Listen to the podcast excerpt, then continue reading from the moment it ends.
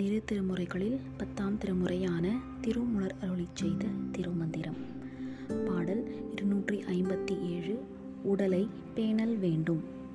பாடல் தாண்டவம் செய்வது ஆம் செய்தவத்து அவ்வழி மான் தெய்வமாக மதிக்கும் மனிதர்கள் ஊன் தெய்வமாக உயிர்கின்ற பல்லுயிர் நான் தெய்வம் என்று நமன் வருவானே.